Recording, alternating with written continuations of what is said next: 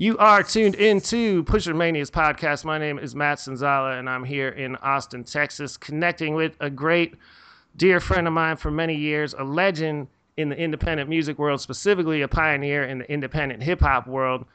Ladies and gentlemen, my good friend Fiona Bloom. Hello, hello. What an intro. How you Hey. doing, Matt? Man, I'm doing good. I was just thinking, you know, we've been trying to get this together for a minute, and uh, I was thinking about people outside of the box. You know, like one of the things about podcasting right now is there's a lot of people doing podcasts, and you know, I've been doing interviews for many years, and I've had about enough. I'll talk to rappers, but uh, you know, everybody's talking to the same people about the same things, and I'm thinking back to like people who've had an impact on not only my life but on music in general, and, and a lot of people don't know the people behind the scenes. And I know for sure that you have a very rich history in this.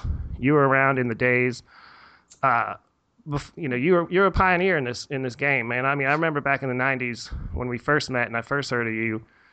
You were like one of the main people really pushing that independent hip hop movement. yes, it's true. Not a lot of people know that, but yeah. Yeah.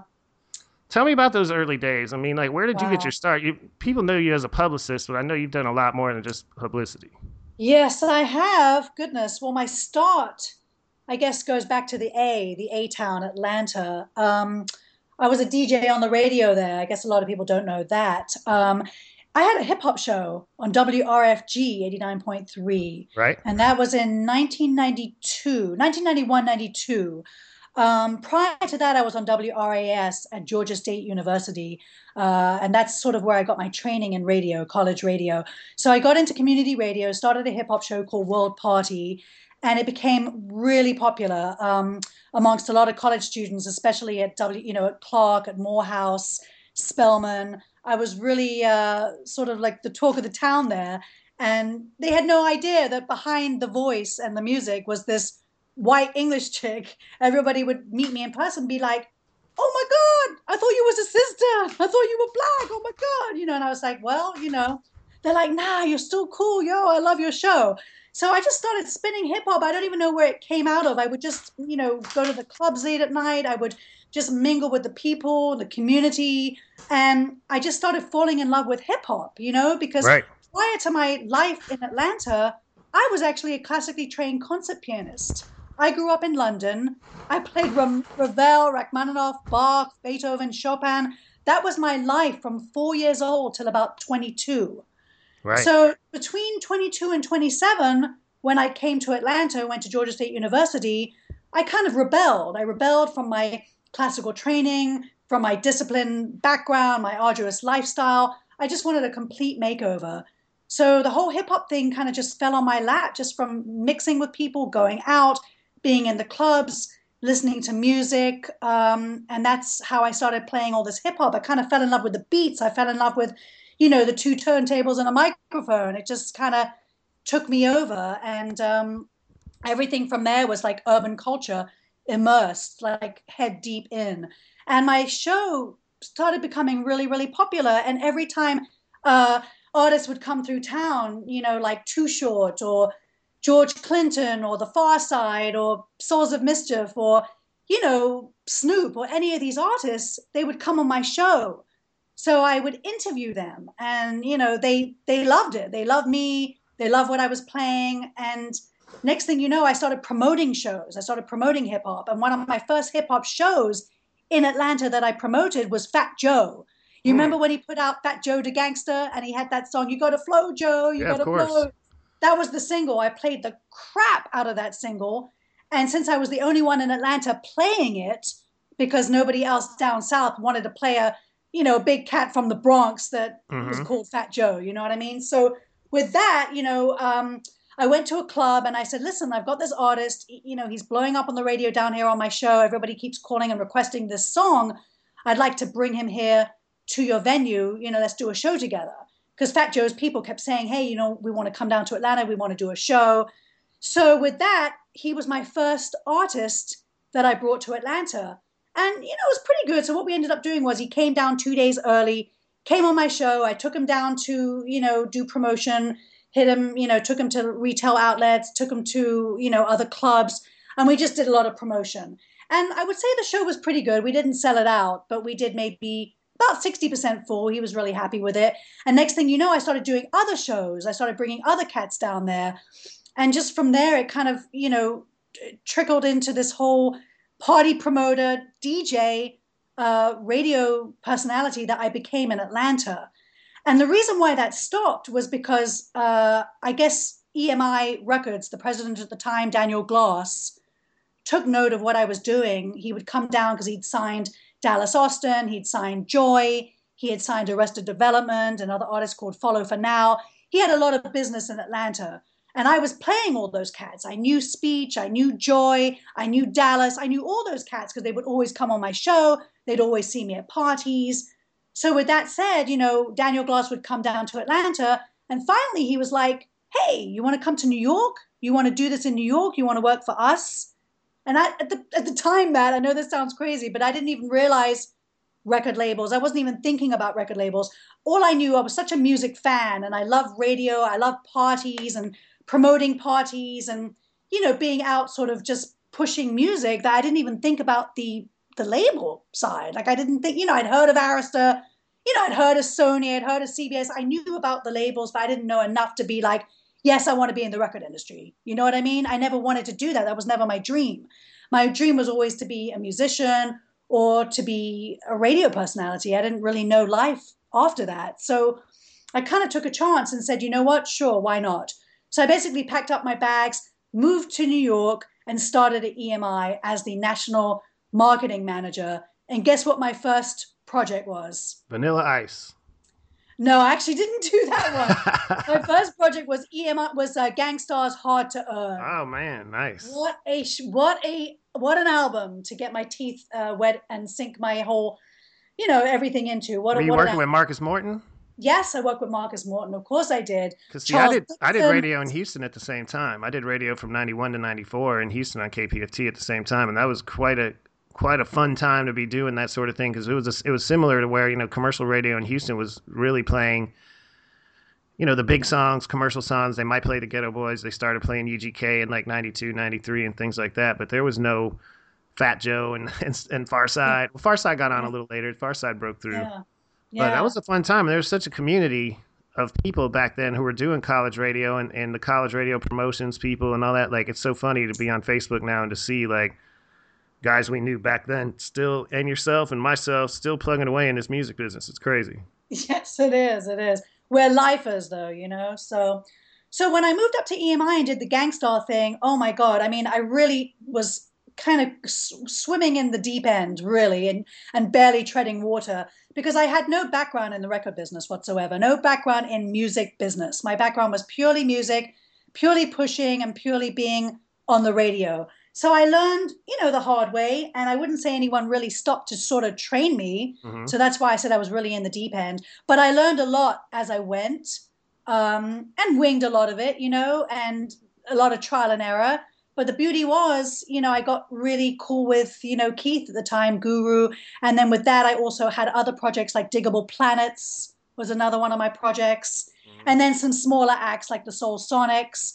But the cool thing about the Solsonics was a group from LA, kind of like an acid jazz group. That's what they called them at the time. Because mm-hmm. in 1994, I guess acid jazz was really breaking through, you know, because you had companies like Giant Step that were really making a ton of you know noise with that sort of genre. So the cool thing about being with Solsonics was I don't know if you remember this back in 1994, but the Fugees came out with their their first album, yep. and Queen Latifah had um, I think it was All Hail the Queen.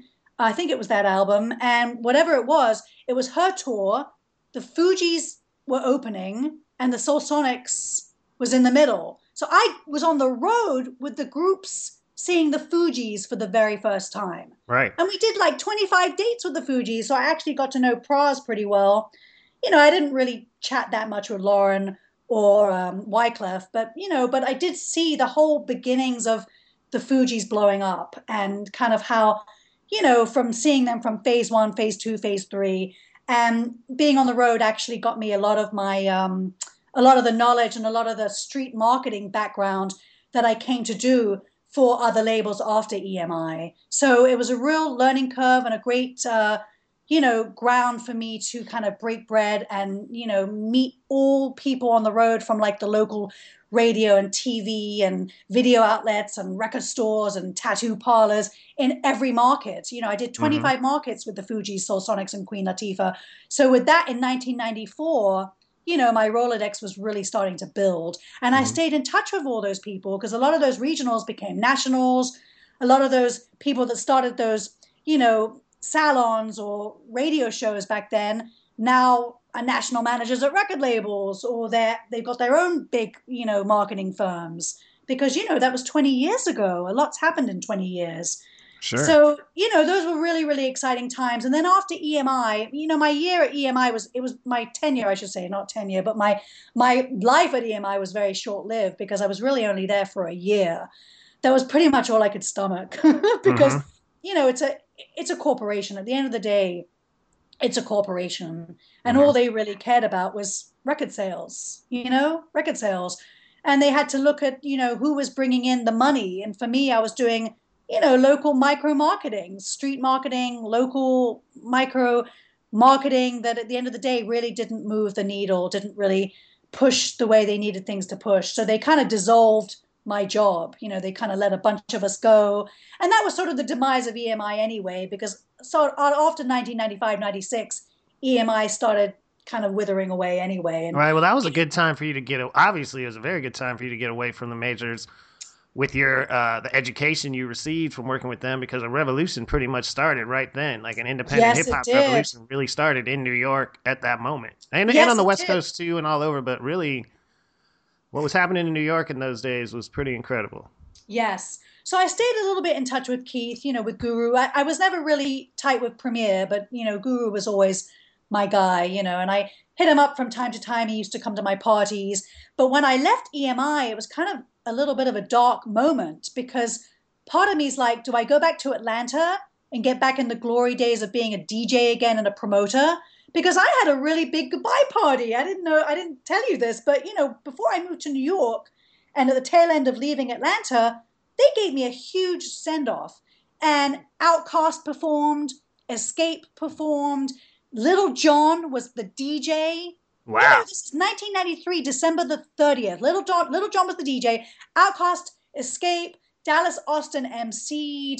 Uh, Pebbles was there. I mean, Man. oh my God, L.A. Reid. Well, I I mean, mean, the list, the mayor, the list the goes on and on. the and on. mayor. Yeah, the mayor of Atlanta even came out. And um, Man, well, let's keep it real though. Back then, you know, you're you're a special person today, but back then there wasn't thirty thousand people doing what you're talking about. That was you. You were doing Yeah. your work. You know what I'm saying? Like back then, we were we were unique in the fact that we were you know we were blazing a bit of a trail in this music business, Yeah. and, and nowadays it's like it's kind of like when I was doing the Houston So Real stuff.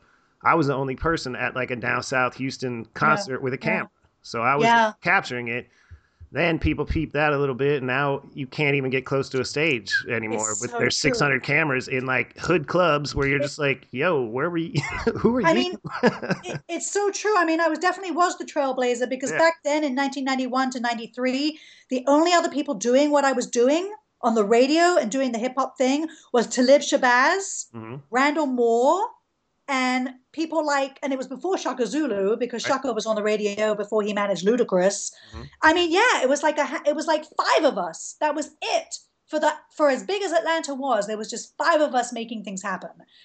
And um, yeah, it was a beautiful thing because you really had a chance to shine, and I really had a chance to make a name for myself. And you know, people like Shanti Das, before Yeah. she became president of urban music at Sony, you know, she was running street teams for LaFace. Yep. And she used to bring me my records. She was the one that gave me the first OutKast Players Ball. And because I blew up Players Ball so, ma- so much, by the time Southernplayalisticadillacmuzik came out, you can see that they special thanked me in the album. I mean, that's huge. A special thanks to Fiona because I, you know, blew them up so much in Atlanta and brought them out to shows and they came on my show several times. And yeah, I mean, it's really cool to see stuff like that. I mean, you can't do that today because it's so, such an oversaturated market and there's so many people doing the same thing you're doing. right So it's just a totally different scene and different way of doing things now. And back then, wow, I mean, it was mean, a I- beautiful time. And i played players ball off a white cassette like a white label cassette the first day I got like I was on the first week of my show and I got it in the mail. I put that on immediately and I remember the reaction because you know, the stuff we were playing was probably similar, you know, and we were in the South and they had a Southern feel to it. And I would, I, I'm not going to lie, I had a bunch of kids around me at that time who were kind of haters, not haters, but they were more into the East Coast, you know, or they Yeah. were into classic hip hop. Sure. And I was like, man, what? And I would play like Geto Boys or I'd play a Big Mike song or something. Sometimes people would be like, what are you playing that? And I'd be like, oh, Yeah. this is Houston. I love this. And I remember putting that tape in, playing Players Ball, and all these people, I was like, what are their reaction going to be? And they loved it. They were like, Yeah. man, who is this? Yeah. Who is this? Yeah, like, yeah, yes, yeah. Yes. Yeah. So those were definitely glory days. But after I left EMI, you know, like I said, it was a little bit crazy for me because it's like, do I go back to Atlanta and, you know, get back into my niche and feel comfortable and do what I did? But then part of me is like, but after that big send off, after that big goodbye party, I'm like, how the hell can I go back to Atlanta? I would have felt like a big failure. You know what I mean? So instead, I stayed in New York. And because I didn't have much of a background or much uh, experience, I was like, well, how am I going to get a record gig? Because I've only had one year record job experience. Like, what else can I possibly do? I've come from a classical music background and radio. Mhm, And who's going to put me on the radio in New York, the number one market in the world? You know what I mean? mhm. So I was a little bit nervous, a little bit like, wow, you know, sweating, you know, and and and uh, I interviewed for a couple of gigs, and there was one record company that said, you know what, love to have you. You'd be a great publicist. Never done PR, and they were like, we, we, we something about me, you know, the owner of the company was independent, was like, I feel good about this. I feel Mhm. like you are going to be able to just break down doors, and you know, you're not scared, you're not intimidated, and people will respond to you on the phone. You'll be able to make things happen. And I was like, well, I want this job really badly. I promise you I won't let you down. So here's the thing it wasn't hip hop, it wasn't urban, it was an indie rock label. And I was like, damn, am I What going to label be was that? doing this? Am What I going to be Zero Hour Records? I remember that. I was like, am I going to be happy doing this? But guess what? It's a job, health insurance, and I can live and pay my rent in New York. So guess Mhm. what? I'm going to force myself to be happy. I'm going to make myself happy and make the best out of it. And guess what? I did. yeah. I blew it up. I had bands like Swervedriver, The No Twist, you know, Von Aline, Steve Wynn, Space Needle. You know, some of them weren't as dope. Some were very dope. Mhm. And I killed it. I crushed it. I got my bands in Spin, Rolling Stone, Newsweek, Entertainment Weekly, New York Times, like you name it, I did it. And I suddenly became the star publicist. Like every major label was like, who's that publicist at Zero Hour? They're getting more press than our major label artists. And and they try to steal me away. Like some of the major labels actually were trying to offer me jobs, but they went to my boss, and my boss lied to every one of them and told them I was under contract. Hmm. I didn't have a contract. I did not have a contract. This guy would not let me go. Mhm. So I would come in the door and say, listen, you need to pay me more. So finally, he kept upping my salary every year, up my salary. And the beautiful thing was, Matt, he allowed me to fly anywhere I wanted. I would say, hey, I want to check out a band in Seattle, or I want to go on the road with Von Aline and Space Needle, and I want to do, you know, Denver, Minneapolis, etc. He'd let me go anywhere I wanted. He Mm. took me to MIDEM, he took me to Popkomm, you know, MIDEM Asia, traveled over, you know, all over the world with this Zero Hour Records. I mean, so he really did treat me well, you know. Um, he he did. He looked after me, and um, I was just known as like the hottest publicist in the indie label business. Like this was between '94 and 2000, or 94, Mhm. 94 and '99 was Right. probably one of the hottest publicists in the business. Yep. Now here's how it switched. Suddenly, my boss was like, you know, um, Daniel Glass, I'd heard, was starting up a company with Doug Morris. You remember Doug Morris? Yeah, I know the name. Yeah, he. Um, I think he's still the president. You know, everything switches so fast in the rec- in the major label business. But I think Doug Morris still to this day is the president of Universal. I think, or I know he was the president of Universal for, for a long time. Anyway, so Daniel Glass and Doug Morris hooked up in 1997, 98 to start a small label. I should say small, but with major funding, obviously, called Rising Tide. hmm And at that time, Rising Tide was looking for a roster. They were looking for talent. And Daniel Glass and I were still in communication because even though I was let go of EMI, he also was let go as the president of EMI. So, you know, we still stayed in touch. He started this Rising Tide. I called him up and I said, Daniel, You need to come and look at what Zero Hour is doing. We have some amazing things on the plate, and I think Rising Tide could really benefit from this. Mm-hmm. So, sure enough, he came over, met my boss, Ray McKenzie, who was the owner of Zero Hour. And, uh, and, and you won't know who Ray McKenzie is, nobody does, because he came from Wall Street. Mm-hmm. He was a guy from Morgan Stanley, had a lot of money, and wanted to start a record company.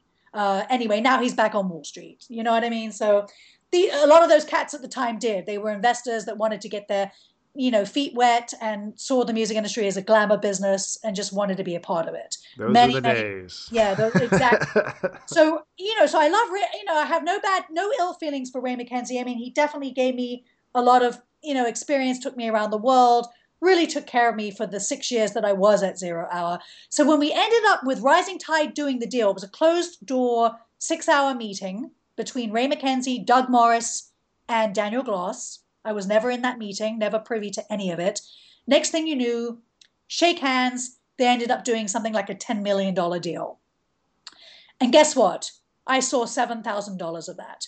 Mm. My boss was like, Fiona, thank you for this deal. I'm giving you $7,000 bonus. Mm-hmm. I wasn't very business savvy at the time. I, sh- I took that money and was smiling all ears, like, thank you so much. What I really should have been like was, are you kidding me?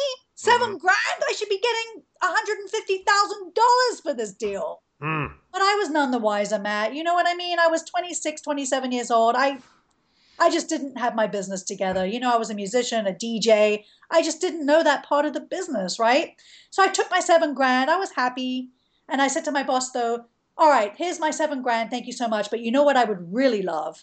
I'd love to start my own label. Mm-hmm. He's like, you know what, Fiona? You can do whatever you want to do. He's like, what do you want to call it? I said, 321. 321 zero hour. He's like, you got it. And the first thing I did was put out a compilation. And the second thing I did was sign Blackalicious. Right. And it goes on from there. Blackalicious, Rubber Room, Scheme Team, you know, Sea Ray's Walls, um, Atmosphere. The list goes on and on and on. How did you connect with Blackalicious? Well, I put out this compilation, which was called Connected. Mm-hmm. Do you remember that as a DJ? Do you remember? That? Did it have a microphone Connected? on the cover? It was um, TC5. Dante TC5 did a graph, a graffiti piece. So it's like a all it's sort of a mural album cover that has all the artists okay. connected to this globe with their yeah, I remember that. with I their headsets, that. with their with their um earphones. Yeah, I have that. Yeah. For sure. So yeah, so on that connected album was the first new Black Blackalicious song. Latif was on there, The Angel, Cockney O'Dyer, the first new Ultramagnetic MCs, Badawi. I mean, some really great, great songs. But my whole idea for Connected was connecting the musical dots in urban culture. So it was everything from trip hop to electronic to a little bit of house to reggae to dub and hip hop. Mm-hmm. But with the core element being we're all connected. Like musically, this is rooted in urban culture. Right. And it was critically acclaimed, and we, we had a lot of amazing reviews and a lot of mainstream press. And for the most part, we sold about 75,000 copies, which isn't bad for a compilation. Mm-hmm. And what it did was the way I marketed marketed it was Black Blackalicious really took uh, saw that and realized, wow, you got, you know, I love the label. I love what you're doing with 321. You know, Black Blackalicious at the time was with DJ Shadow and mm-hmm. really didn't have a label behind them. They had Solesides, which later became Quannum, but Solesides didn't have any money behind them. And they were on uh, Mo' Wax in the UK. And right. Mo' Wax was just like, you know, a one off, just a UK distribution deal. It wasn't sort of a album signing, you know, and they were kind of free. So they love, you know, we were building a relationship with Connected. And the way I found them with Connected was from Solesides. I just love their music. I, I love what they were doing. So there was no email at the time. I think I tracked them down by calling up, you know, Gab or Xcel. I forgot who I talked to 1st mm-hmm. And I don't even know if they had management and you know they gave me a new track for this connected and like i said they love the way i work they love my hustle they love my drive they just loved everything about me mm-hmm. so i flew out to oakland met them at the studio they were in the studio called pajama studios mm-hmm. that was their spot in oakland and i got them high yeah. we ah. smoked a lot and next thing you know, flew back to New York and got a contract to them and uh, offered them a deal to do an album. Uh, and he actually an EP and an album. hmm And the EP was A2G, Yep. and the album was Nia. Man. And the rest is history. Yeah, Big history. 321 just started selling so much, like a shitload of records just flying out of record stores, mama pops, major chains, Virgin and Tower at the time. Like you couldn't keep those records on the shelves. Hmm. And next thing you know, you know, Fiona B 321 was really kind of on the mouths and ears and eyes of all the uh, the whole indie hip hop movement. Right. But I mean, you had your hand. You talk about. You said you mentioned the Rhymesayers and stuff like that. I mean, you had your hands in a lot of different movements at Oh, that yeah. time. I mean, not just your own label, from what I remember. No, I had my hand in Stones Throw. I had my hands in, uh, yeah, like you said, you know, the the, the Rhymesayers movement, Mhm. uh, Def Jux. Actually, Yeah. even before Def Jux, uh, uh, Rawkus, Rawkus. Yeah, Rawkus. So at the same time I started three two one. Guess what? Rawkus had just started. Hmm. Rawkus had just put out Black Star, and they just put out the Funcrusher Plus. Right. They just put that out. So here I am with Blackalicious, and here they are with Company Flow and Black Star. hmm And I was crushing it. They crushed it, and I crushed it. But we were sort of the only indie hip hop game in town in New York Rawkus and 321. Right.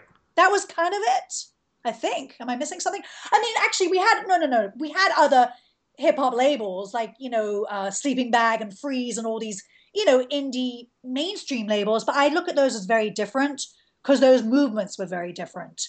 Right. You know what I mean? Those, I mean, I, th- I think you know that when you're talking about the the, the Rawkus movement, Company Flow, and, and a lot of the groups that were coming out around that time, man, like that was they came really kind of out of left field, doing their own thing, and Exactly. and it, it was I think in a reaction to how you know we talk about the industry being saturated now or things being watered down or whatever. Like after you know '94, and I mean there were still great years for hip hop. Don't get me wrong, and great albums, but as that business creeped in, it did change, and there was a lot of room for something different. People wanted Yeah. something different, and, Yeah, and people like yeah. Bobbito and and and the the people who were really, you know, also tastemakers in this. They got on that, you know. They Oh, they got on the, thank- the, that that that wave of music, and and it really spread everywhere. Yeah, and thank you for mentioning Bobbito, by the way, because Fondle 'Em, Mhm. Fondle 'Em was also around the same time. So it was Yep. Fondulum, Rawkus, and and uh, 321. But here's the difference, though. Fondle 'Em didn't come from any money. Right. Rawkus had money, and we had money. Didn't was it. Rawkus or was it Def Jux that had Rupert Murdoch's son behind him? No, honey, no, honey, no, honey, no. Rawkus had James Murdoch. Yeah, James Murdoch ran Rawkus with Jared and Brian. right. And guess what? When I was running 321, guess who called me? James Murdoch. Really. James Murdoch called me on the phone. He said to me, Fiona, I love what you're doing at 321, but we can give you so much more. Why don't you come to us? Oh, Hmm. yeah. He came to me and he offered me a job at Rawkus. Wow. I turned it down, man. It was a difficult, difficult thing for me to turn down because I knew, I knew in my heart Rawkus was going to be the shit. Mm. I knew in my heart Rawkus was going to be huge, way more massive than anything 321 could do. I knew it. I knew it.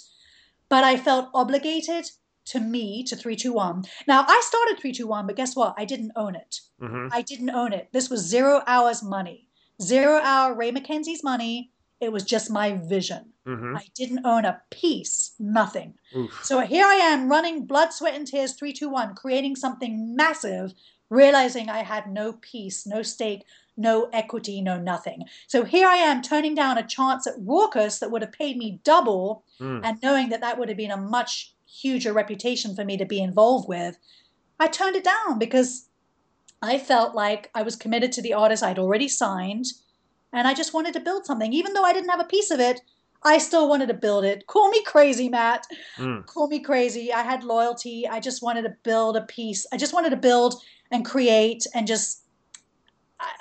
I, just again the business. I didn't have. I wasn't business savvy, so I turned James down. You know, Brian and and Jared. You know, we all became friends, but yes, I turned them down. And then suddenly we were competing against each other, which was crazy because. Uh, every time I made a move here, they made a move, or they'd make a move, and they'd think I was doing their thing, and you know, because at that time, Bigg Jus had left Company Flow. I, there was some kind of beef. I don't know what went down, but Jus came to me.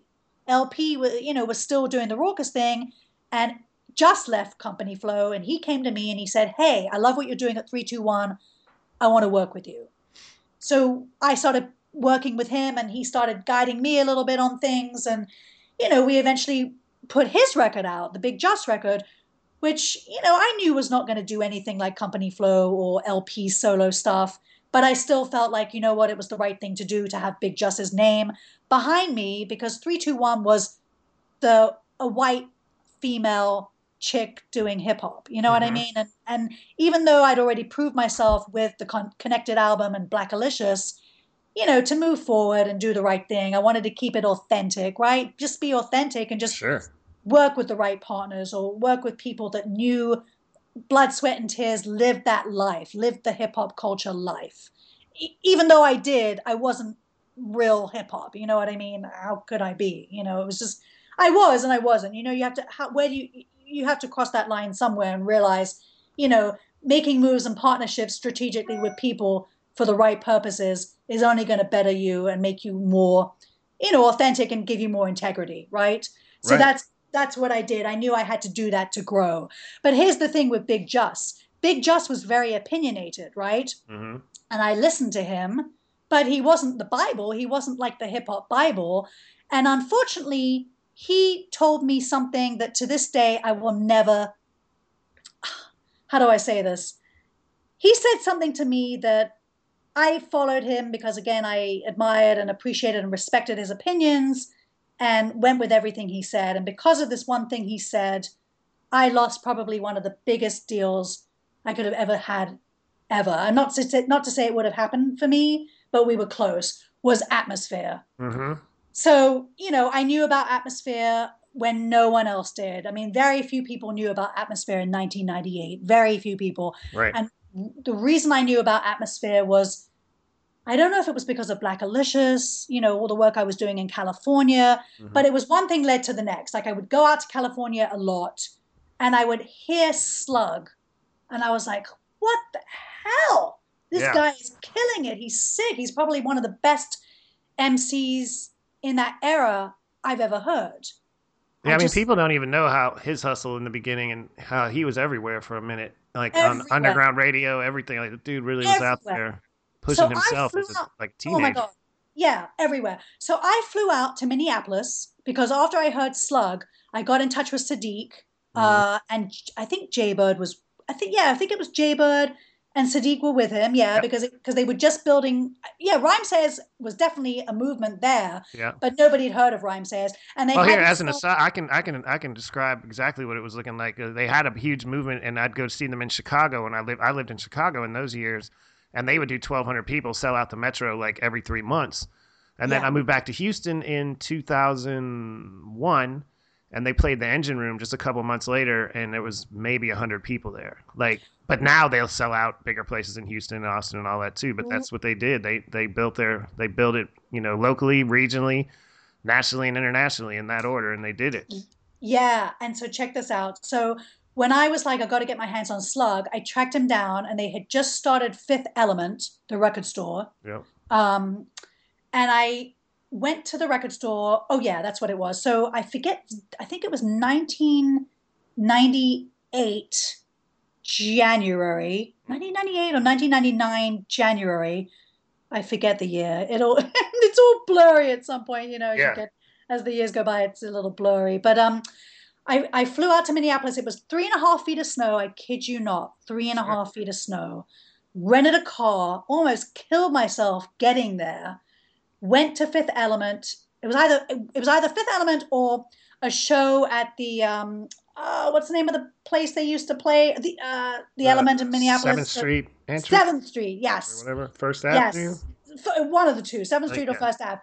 Went to their show. It was completely bonkers. It was like over a thousand people there, screaming, yeah. shouting, crying fans. And all girls. It was all most women. girls.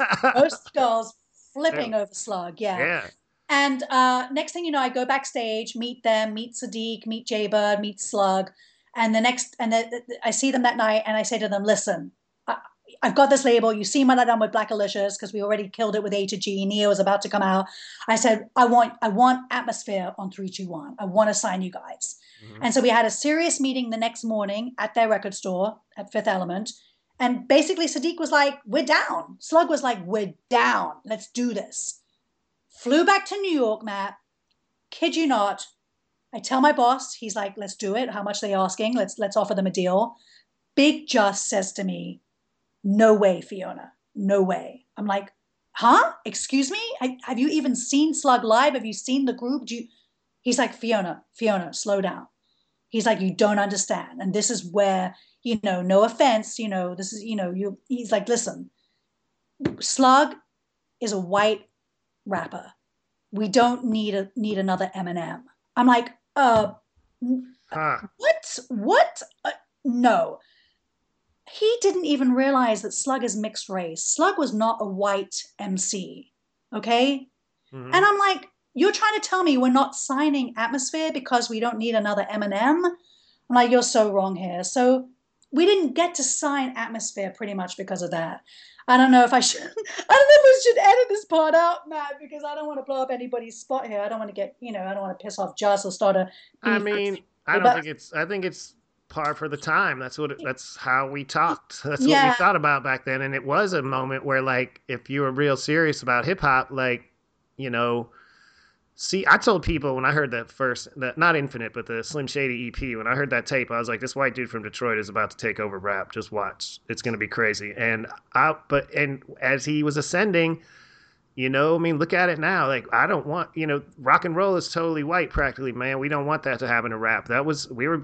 I I I would probably have been on Jus's side to an extent back then. Yeah. I looked at white rappers like, what the hell is going on? Yeah. Now, personally, for me, I got to see Atmosphere because I just there honestly for as big of a city as Chicago was, there was hip hop nights here and there, but there wasn't a ton of shows. And when it happened, and they were like at the Metro or one of the or Double Door or whatever, you'd just go, you know. And I was like, all right. Yeah. And and back then, what was awesome with with the Rhymesayers and those type of groups on tour, it'd be like Atmosphere and MF Doom and Rubber Room and like El-P and like everybody, you know, it'd be like a whole huge show of, of like six, seven groups, and it would just be a great night. And I remember the first couple of times I saw him, I was honestly, I was kind of like, all right, whatever, dudes, you know, more white guys. And then when I saw him with Eyedea, I was like, damn, Eyedea's off the chain. Rest in peace to him. Yeah. Like he, he really had like a certain yeah. energy, and it all kind of came together for me. Just uh, I've kind of became an Atmosphere fan by seeing the. Uh, uh, I liked what they were doing more than their I liked their music in the beginning. To be honest, like when I saw their effect on the crowd, when I saw that they literally built their own scene. Like they built their own scene there. It was amazing. That's when I really started appreciating it, and I didn't really care what they were. But I mean, I remember back in those days, it was kind of like, man, no, we can't just have every, you know, it was it it, it has gotten out of control. Kind of anybody can rap, whatever, that's fine. But I remember in those days, we were trying to be a little protective. Yeah, yeah. So so that's what happened. So basically, my the deal, you know, was shut was shut down. So we, you know, we didn't do a deal with Atmosphere, and I've been kicking my feet ever since. Yeah. Kicking my head ever since, banging my head. But so Atmosphere and I stayed very much in touch. You know, Siddiq and Jaybird, we stayed very very connected. And what started to happen was while I was doing 321, I also started producing a lot of shows in New York and just doing a lot of stuff at South by Southwest and doing a lot of stuff, you know, at conferences all around. So what I started doing was bringing acts like Atmosphere. You know, if I couldn't do deals with them, if I couldn't do record deals, let me at least produce shows with them because at the time atmosphere had never come to new york right. they'd never done a show on the east coast they'd never done shows at south by southwest so at the time i was dealing with a production crew at south by southwest because there was really no hip hop at South by at the time. This is in 2000, I mean in uh, 1999, 2000. There was really no no hip hop, and I was working with a group of kids of uh, guys called Hip Hop Mecca. Yeah, remember exactly. those guys? Yes. Hip Hop Mecca.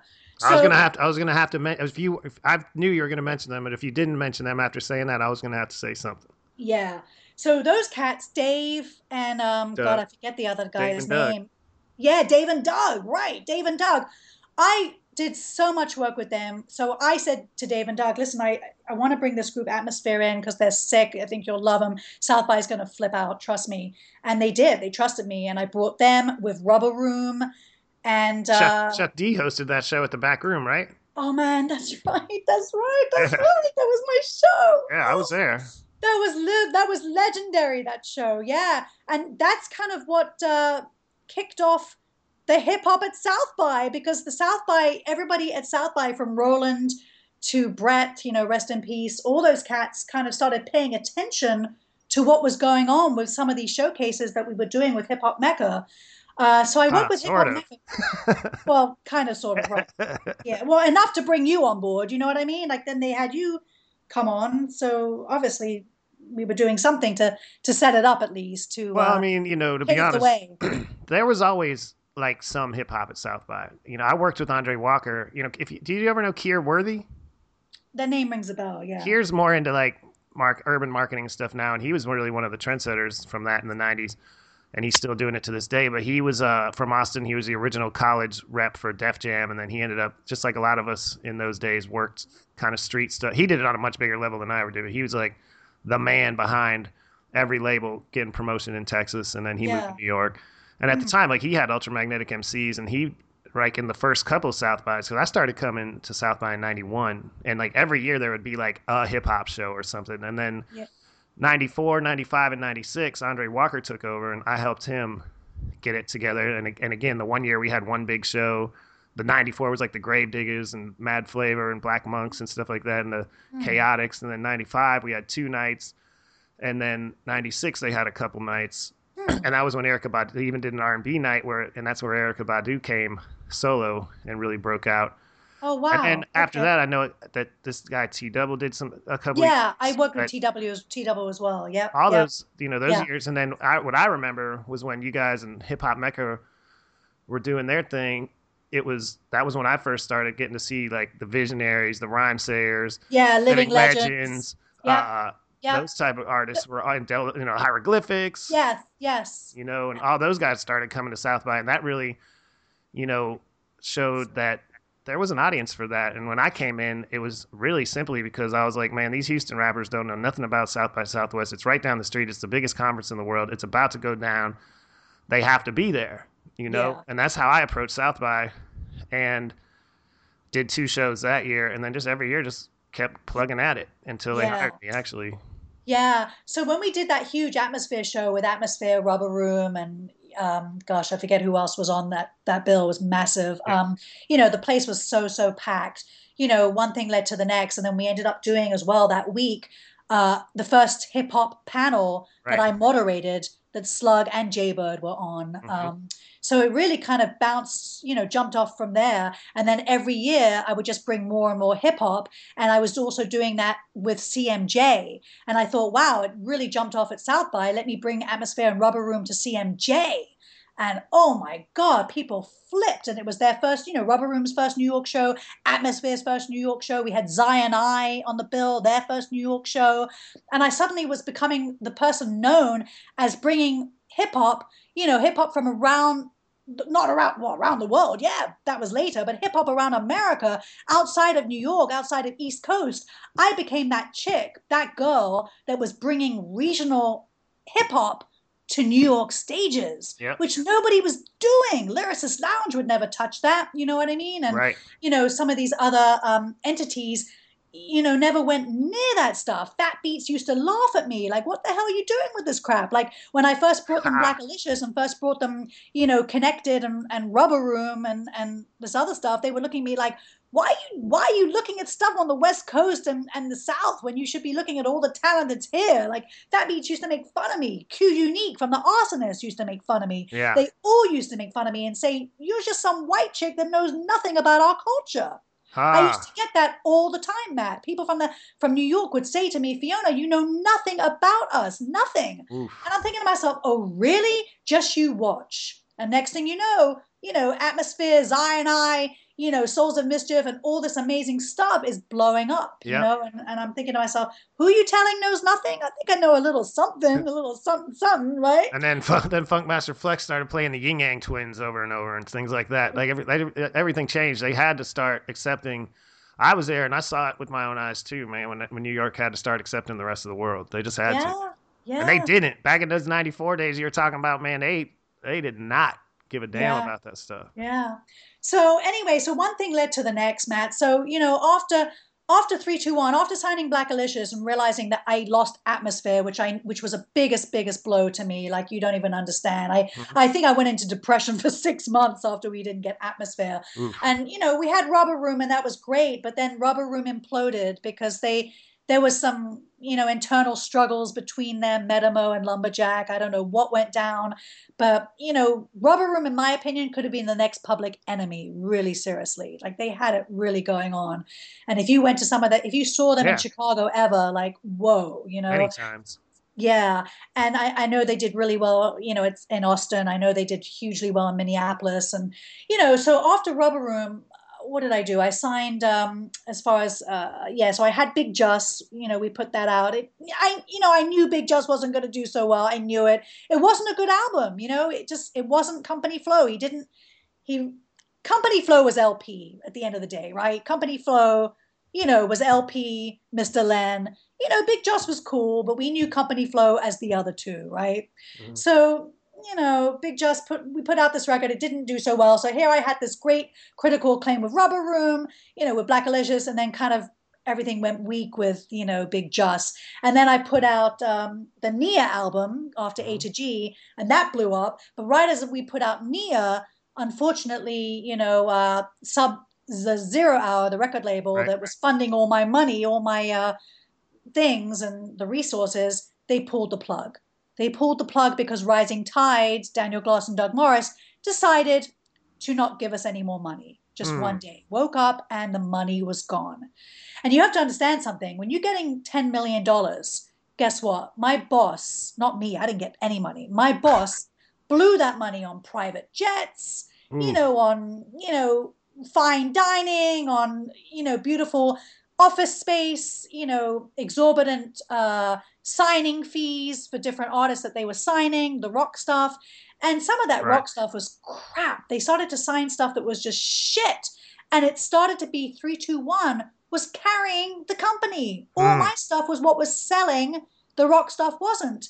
So all of a sudden things were hemorrhaging. And Yeah, we well, people talk about the demise of the music industry and they want to just blame streaming and all this. I'm like, uh, I saw a lot of excess, like just Ex- like you're talking about, and a lot of idiots. And I'm not saying these people are idiots, but I'm saying like I saw a lot of idiots blowing a lot of money where it didn't need to be blown. And really, that money, if you don't stay relevant and and keep it hot, you're done. I mean, it's Yeah. it, it doesn't Yeah. you know it's not going to last forever if you you know as you get older. Not not you particularly, but these labels, you know, they if they're not sitting there with their finger on the pulse, there's not that money's not Yeah. always going to be there. Yeah, yeah.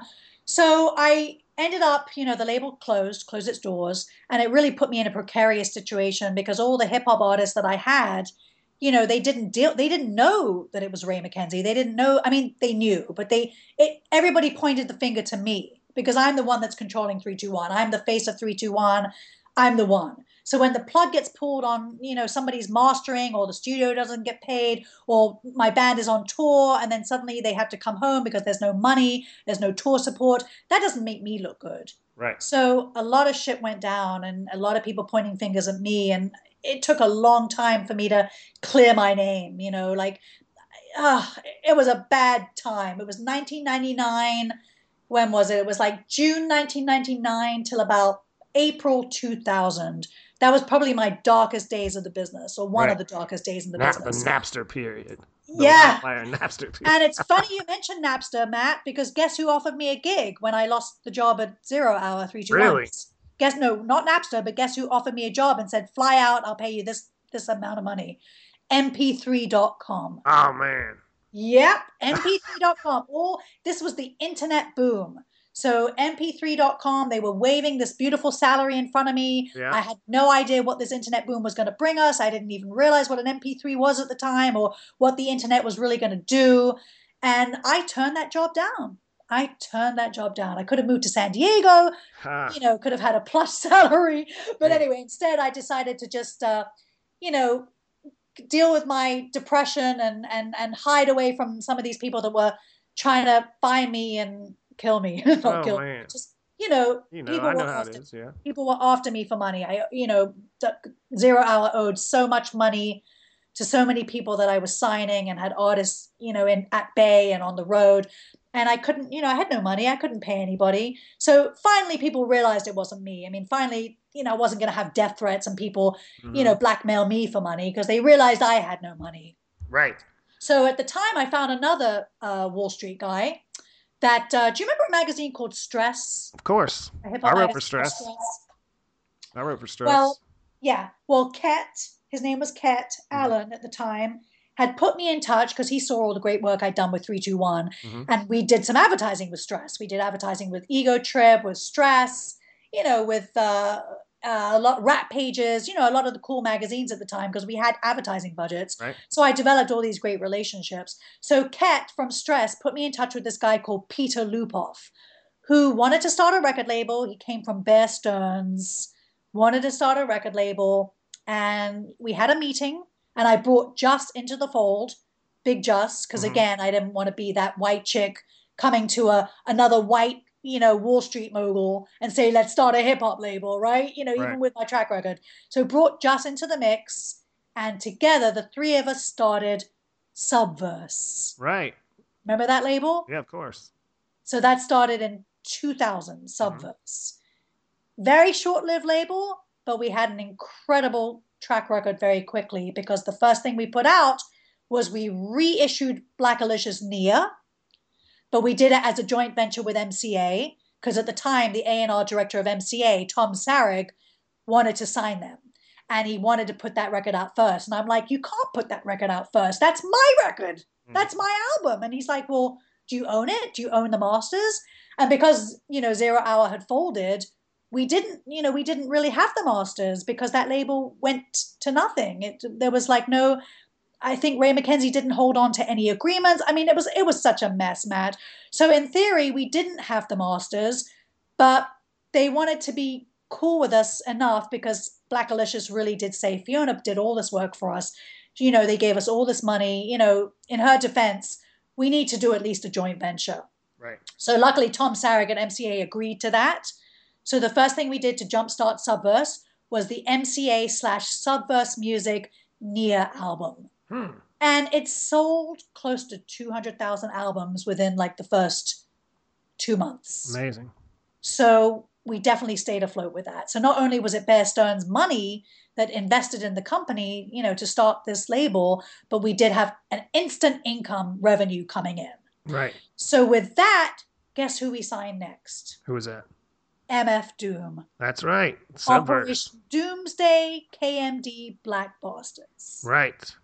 And the rest is history. Man, well, we're coming up on an hour pretty quick here, and Oh, uh, this, could be part, this podcast should be like part one, part two, part three. There's can- so much I don't know what there's a lot. Yeah, we can we can definitely do a part two, and, and uh, I want to talk about what you're doing now because what I've been following you in the last, you know, however many years, I've I've noticed you've moved on a lot more internationally. You're Yes. working with artists from abroad and taking other artists abroad and things like that. Can you tell me a little bit about where you're at right now? Yeah, so I've been doing these international hip hop showcases. Um, I started doing, you know, a little bit of them at South by Southwest, and it went over really well. And then started doing them every year at CMJ, and then did them at A3C.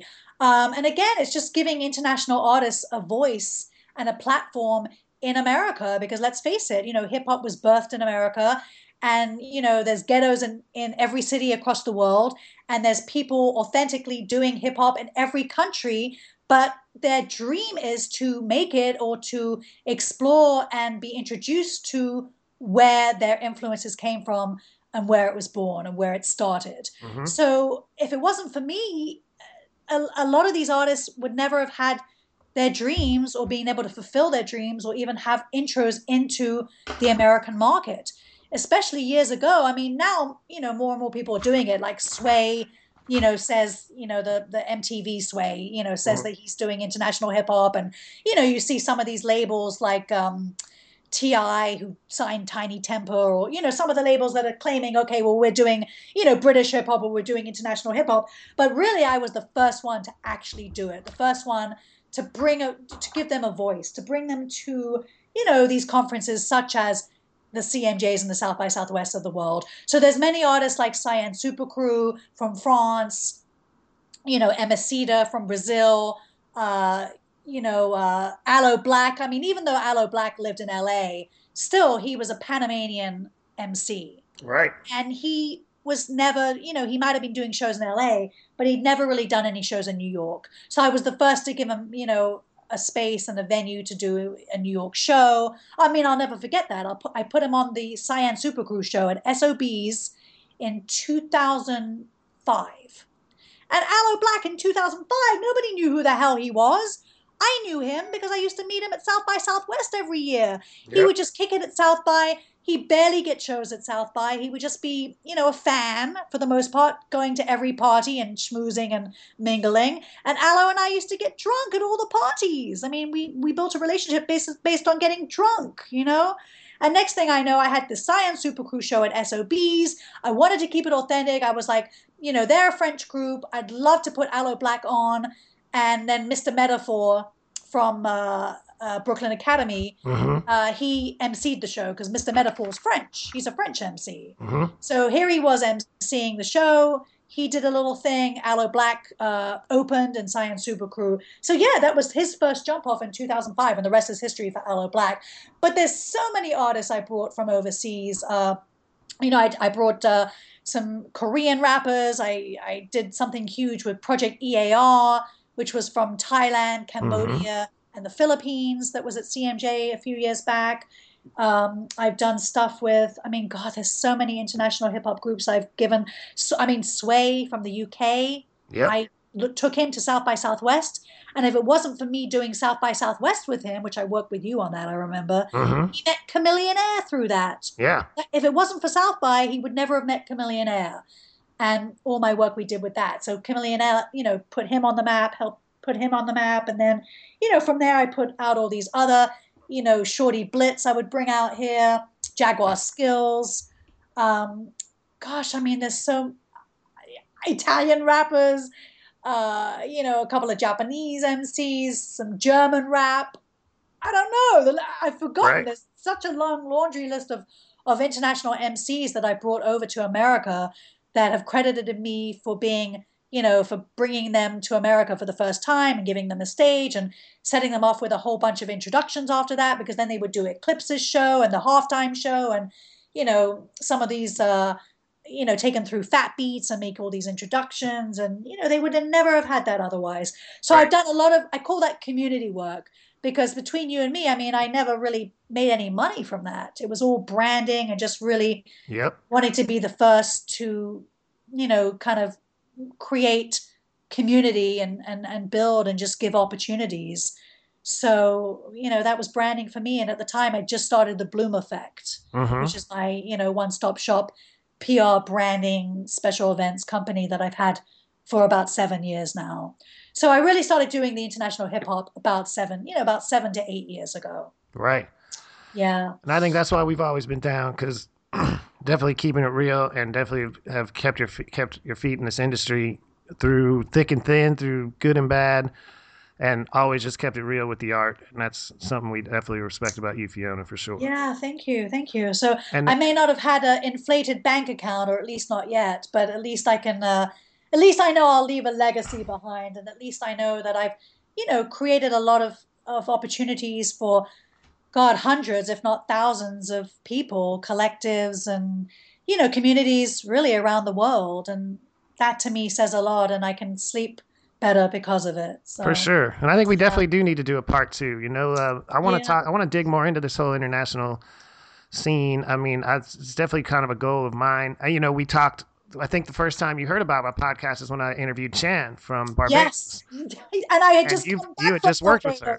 Yes. Which is crazy how, you know, even like with our relationship with Roxy Cottontail and how many times our paths have crossed just naturally. Oh, yeah.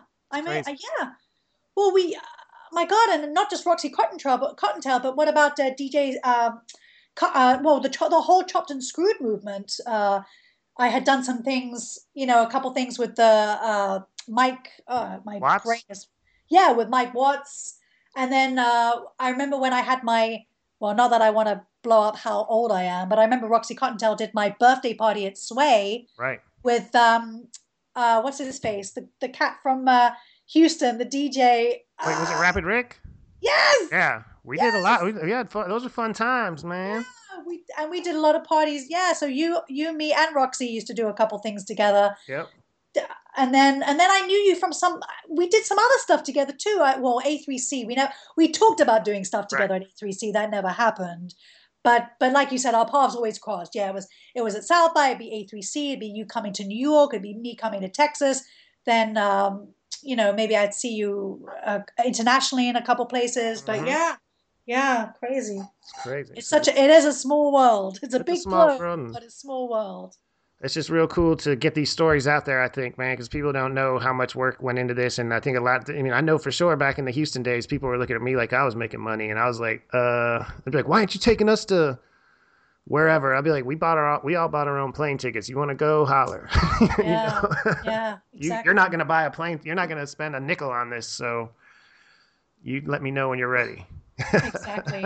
you know. Matt, there's so much more to talk about because there's my days at Subverse, you know, not just MF Doom, but the days at Subverse. There's my Subversive School, Yep. which was my production company, you know, and even after that, I worked at, you know, even before Subverse or after Subverse, I then worked with uh, at TVT, head of international for TVT. So Ying Yang Twins and Lil Jon talk about full circle, but they became my my uh my roster and Yeah. Pitbull got his start at TVT. So I saw the very beginnings right. of Pitbull. So I mean there's so much more to talk about. I feel like wow, you know, for the hip hop thing, even though these days now I'm doing more of the rock stuff, I feel Yeah. like, you know, there's so much more to talk about with hip hop and I am, you know, dabbling back in hip hop again because I want to get my international hip hop festival basically kicked off in 2017 Oh and that's another story. So Well, we got to work together on that, and there's we- so we definitely have to have a part two. Let's do that, Yeah. you know. And Yeah. and no offense to anyone out there when I make this statement, but I'll tell you straight up, I, this I've never finished a two-hour podcast listening to it in my life. You know what I'm saying? So that's what that's the only reason I think we keep it at a good hour. Have yes. real talk. We could do more. We could call each other anytime you want to call me. I'm here. We could do this. I mean, you know, we could that, man. connect. I know, you know, you're on the road a lot and stuff, but we could, we definitely do need to do a part two because there's way more to talk about, and I want, you know, I feel like we barely tapped the surface. Oh, uh, man, no, we've really. I mean, you know, I I think what's important is a lot of stuff you talked about from those beginnings of independent hip hop, Yeah. man. Like when that stuff was really happening, yeah. uh, that. That, that stuff still translates today, and there's a lot of things I see that the majors are doing, like fake in, fake independence. There's a lot we can talk about that. Uh, all these Right. who say they're Yep. independent, but they're really actually backed by majors. yeah. And there's yeah. so many things going on right now that like the kids today have kind of a you know it's a different business. It is, but Well- it's also the same. There's also a lot of the things that we did before you still have to do, and Right. And there's so- also these days the manipulating the views, the views, the follows, the likes, the comments, which back in the day was payola. You know what I mean? So we've got a new form of payola now. Mhm. yeah. for yeah. sure. Well, if people wanted to get in touch with you, or do you want to give them any contact info or where they can find more information Sure. on the Bloom Effect, and then we will schedule. We'll definitely do another talk. Yeah, for sure. Yeah, you can reach me at Fiona, F I O N A, at thebloomeffect.com. T H E B L O O M E F F E C T dot com. You can also call me. I will pick the phone up, believe it or not. 646 764 0004. I'm all over socials on Twitter at Fiona Bloom, on Instagram at Fiona Bloom. My website's www.thebloomeffect.com. Man, thank you so much for your time, and let's get this going. We'll get a scheduled another talk within the next day or so for real. We'll we'll get would part two up real quick. We'll get part Yeah, two it. and then I and you gave me a lot of food for thought. I can sit down and uh, maybe, I mean, you know, I've got a lot of things I want to ask you about just Oh. for these last few minutes. Great, great. Well, maybe this also uh, inspires uh, us to work together down the road. You know what I For mean? Like we need to collaborate on something. We've known each other too long. We're like-minded individuals, creative, talented, passionate. We need to be doing something together. It's true. We need to do that. Yeah. Thank you, Fiona. You Welcome. have been tuned into Pusher Mania's podcast. My name is Matt Sonzala. We just had a great conversation with Fiona Bloom that we are going to continue on in a part two real soon. Keep tuning in on iTunes and at soundcloud.com slash pushermania, pushermania.com, all that stuff. It's out there on the internet, and we uh, do appreciate any likes, listens, shares, any of that stuff. Spread the word. Tell a friend to tell a friend, and we will be back at you shortly.